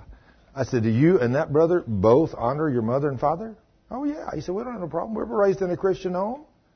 I said, but do you honor mom and dad? He said, yeah. I said, how about the one that died at 40? He said, oh, no, he definitely didn't. Oh, this struck a nerve with me. So he didn't honor mom and dad. Yeah, you know, he said never would do what mom and dad said. He always did what he wanted to do. And he lived to be 40 and just dropped dead with a heart attack. Just a coincidence, right? No. The Word of God says what's going to happen if you don't honor your mother and your father. Now, you might not be so lucky as to just die. You might have all kinds of problems. I think about a, a general that I've seen on television that he was in the Vietnam War when I was there.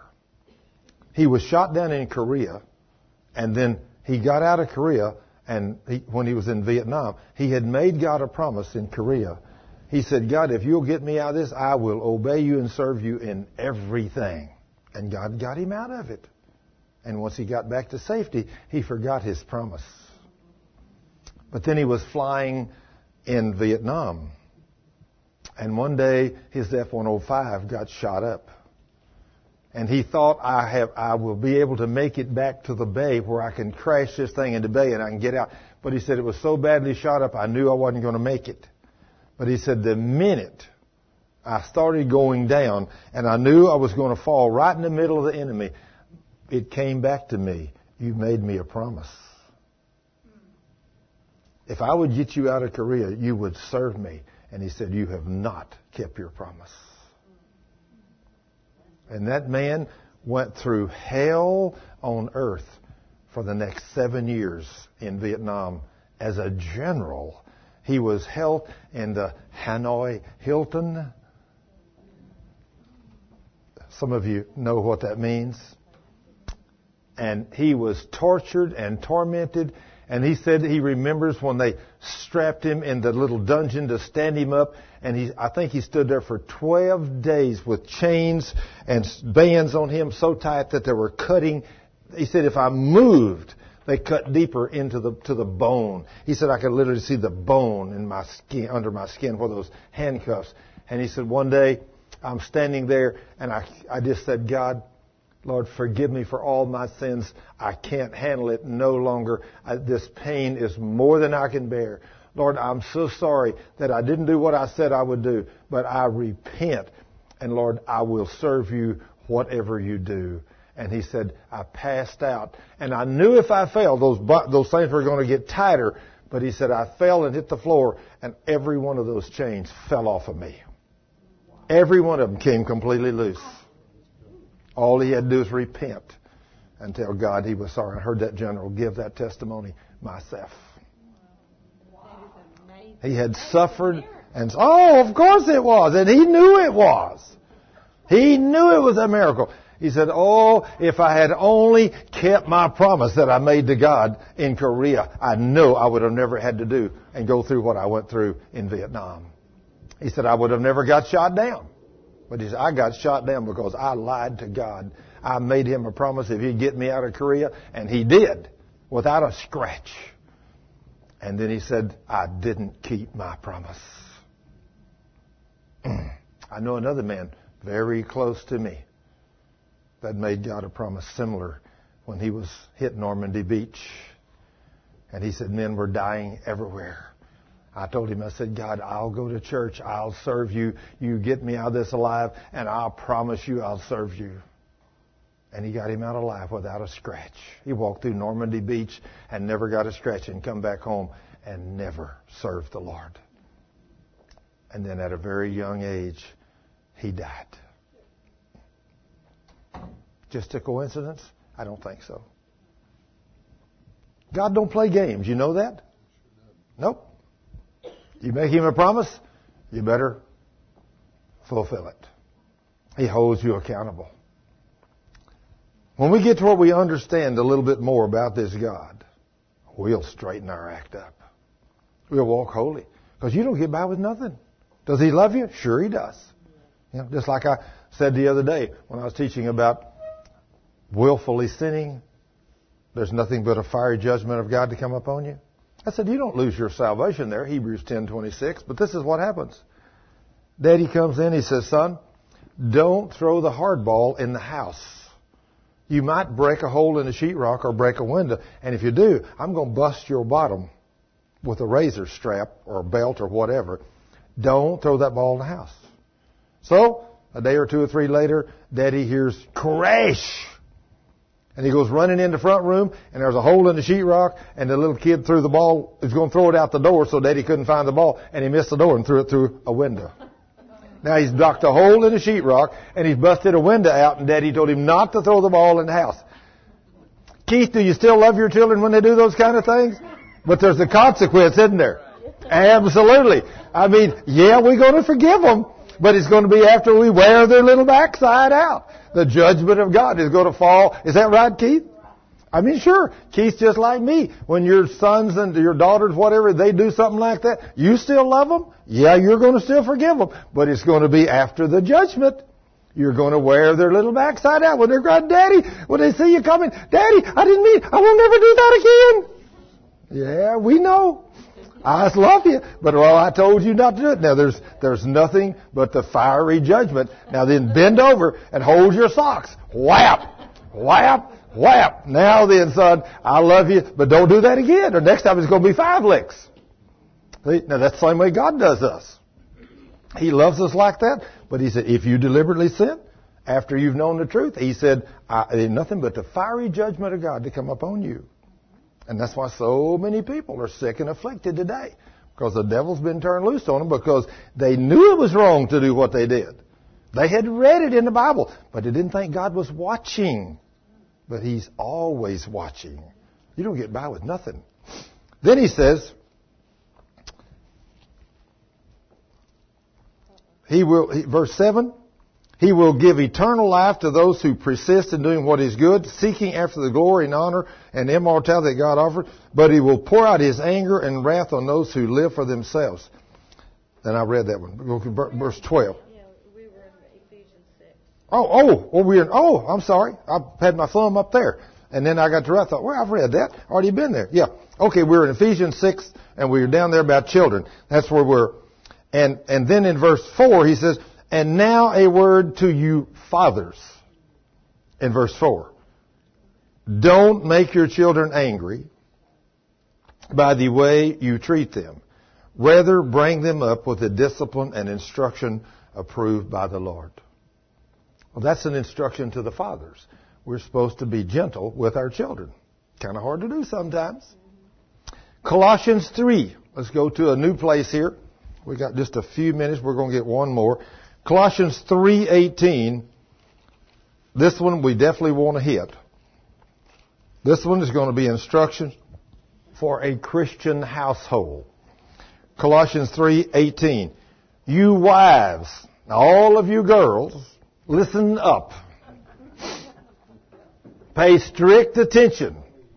Uh oh, punch her there, Keith. Punch her in the, in the, in the side. Get her attention. Wives, you must submit to your husbands, as is fitting for those who belong to the Lord. Now, if your husband belongs to the Lord and he's an obedient son of God, then you must obey your husband. Now, he's supposed to treat you like a lady. He's not supposed to beat you. You know, if he's not a child of God and he's mean to you and he tells you to do something that's not godly, then you don't have to obey that. You know, but God tells you to submit to a godly husband. And a godly husband should never be mean to his wife. If he is, he's got a problem. You wives must submit to your husbands as is fitting for those who belong to the Lord. And you husbands, uh-oh guys, listen up. This is for us. You husbands must love your wives and never treat them harshly. Mmm. Now, what was that? Our grumbling complaint. Oh, don't ever grumble and complain. Oh, I told you, see. I can see her doing this to me now, can't you? Uh, all she'll have to do, if I ever start doing anything wrong, Keith, she, all she's got to do is say, uh, Daddy's going to get you. and let me tell you, Daddy's big enough to get us boys. I mean, don't how big we are, right, Michael? It makes no difference how big we are, Daddy is bigger than we are. Said, you children must always obey your parents, for this is what pleases the Lord, and fathers don't aggravate your children if you do, they will become discouraged and quit trying. Pretty good information, isn't it? So husbands, straighten your act up. When you go home, you're supposed to love that wife. And of course, the scripture says, husbands, you're supposed to love that wife as Christ loved the church and gave himself for her. Now, any man that loves his wife like that will have no problem having a submissive wife. Any woman will submit to a man that loves her like Christ loved the church. So if you love them like that, no problem. Instructions to people from God's Word. Now that we want to know why we got all the problems in the world? Wow. It's easy to see it, isn't it? We don't live there. We don't do what He says. I'm talking about even in the church we don't do what He says. I mean, he's not worry about the world. The church is what we're concerned about today. If the church would obey all these commands that God give us, what would the Lord do and how much power would He distribute through the church? It would be awesome what we could see Him do. I mean, it was just beyond our wildest dreams, the answers to prayers that we could get from God if we would just be obedient and, and walk with Him. Just think about the little lady the other day that come and give her testimony that for 15 years she'd had no feeling from here to her fingertips. You saw her, didn't you, Gina? Some of you may have been here that day, but the little girl's name was Jan, and she didn't. She said when she came to a healing school, she didn't know that sin's what caused all of her sickness and disease. So while she's sitting there, she repented of everything known to man that she had done. And then when she came up for prayer, she said, I said, what do you need to be prayed for? And she said, well, one problem is I don't have any feeling and haven't had for 15 years from my elbows to my fingertips in both hands, both arms. I said, what kind of sin did you commit just before that? Oh, she said, my goodness, I did do something. And she knew what it was. And I said, I don't want to know what it was. You don't have to tell me. But I said, you must make sure that you repent of that to God before I pray for you. Oh, she said, Lord, I'm so sorry that I did that. And she told him, I didn't know, I didn't hear, I don't know what she said, but she repented. I said, okay, now then all your sins repented. She said, yes. I just reached over and touched her gently and laid hands on her and said, Lord, now that she's repented, I command these spirits that have caused these problems in her to leave and for her to be healed in the name of Jesus. And I said, that's it. She said, that's all there is to it? I said, that's it. She said, I expected you to push me down or scream or holler. I said, no ma'am, I don't do that. I just pray. And I don't have to push you down or do nothing. I said, God does it all. So she gets up and walks back to her chair and sits down and reaches up to touch the chair to sit down. And for the first time in 15 years, her the feeling was back in her fingertips. And she reached up and touched it with the other one, and both hands were there. And so then she saw that miracle of God, and then she stood the next few weeks for some other problems, and then the next couple of months for another problem. And a year later, when she came back here just a few weeks ago and gave her testimony, the little woman is completely healed from the top of her head to the bottom of her feet. Was you here that day, Michael? You heard her give that? Huh? She even had an Achilles problem that was gone. Yeah, everything was gone. I mean, what happened when you repent and believe God? You get healed. He does. He. I mean, it's awesome what God promised in His Word. All He says do is repent and then believe me. Now, what if you repent and say, "Well, now, Lord, I'm not sure that I believe what Thurman said, although I heard him read it out of the book. I'm not sure you'll heal me." You might as well forget it. He ain't going to do nothing for you. You got to believe that He is and that He will do what He promised to do. Because if you don't, that's a sin. If you don't believe He can do what He said, like this precious little lady over here a while ago, we was talking about uh, when she first came in, and I said, you know, I don't see why we can't believe God for anything. After all, He's only God. And she looked at me and she said, you're right. He's only God. Well, let me tell you, He is only God. And since He spoke and the world's come into existence, I think He can do anything. And so I have no fear praying for someone once you get your sins repented of and we stand on the word. If you believe him, I can guarantee you God will heal you. He promised it. And hey, walking in divine health better than having pain, isn't it? Walking in divine health better than having a messed up head. Lord, forgive me again for that. I know I've already asked forgiveness, but Lord, help me to never do that again. Lord, help me to walk in total love to my wife all the time, Lord, and not ever say anything bad about nothing. Um, I prayed for a lady today, and she had been prayed for and prayed for and prayed for about her uh, lungs and congestion and so forth. And uh, so it, we prayed about a memory where uh, she was in a in a hospital and they'd strapped her down and wouldn't let her parents come in, but and we talked to her about that little girl and she said oh i didn't like that little girl. I hate that little girl. She was ugly. She was stupid. Mm. and so it was a spirit of self hatred that was keeping her from being healed and unforgiveness of self and people have to forgive other people who've been done horrible, horrible things to them. People have to forgive God, not because God made a mistake, but for themselves. But the hardest person a person ever has to forgive is themselves. Mm-hmm.